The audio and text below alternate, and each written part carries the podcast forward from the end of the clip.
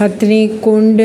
barrage से पचपन हजार क्यूसेक पानी यमुना में छोड़ा जा रहा है फिर बिगड़ते दिखाई दे रहे हैं हालात कहा यह जा रहा है कि बैराज से करीब पचपन हजार क्यूसेक पानी दिल्ली की तरफ छोड़ा जा रहा है दिल्ली के स्वास्थ्य मंत्री की अगर माने तो इस संबंध में बात करते हुए उन्होंने कहा कि हथनी बैराज से करीब पचपन हजार क्यूसेक पानी छोड़ा जा रहा है यह पानी अम्बाला पानीपत सोनीपत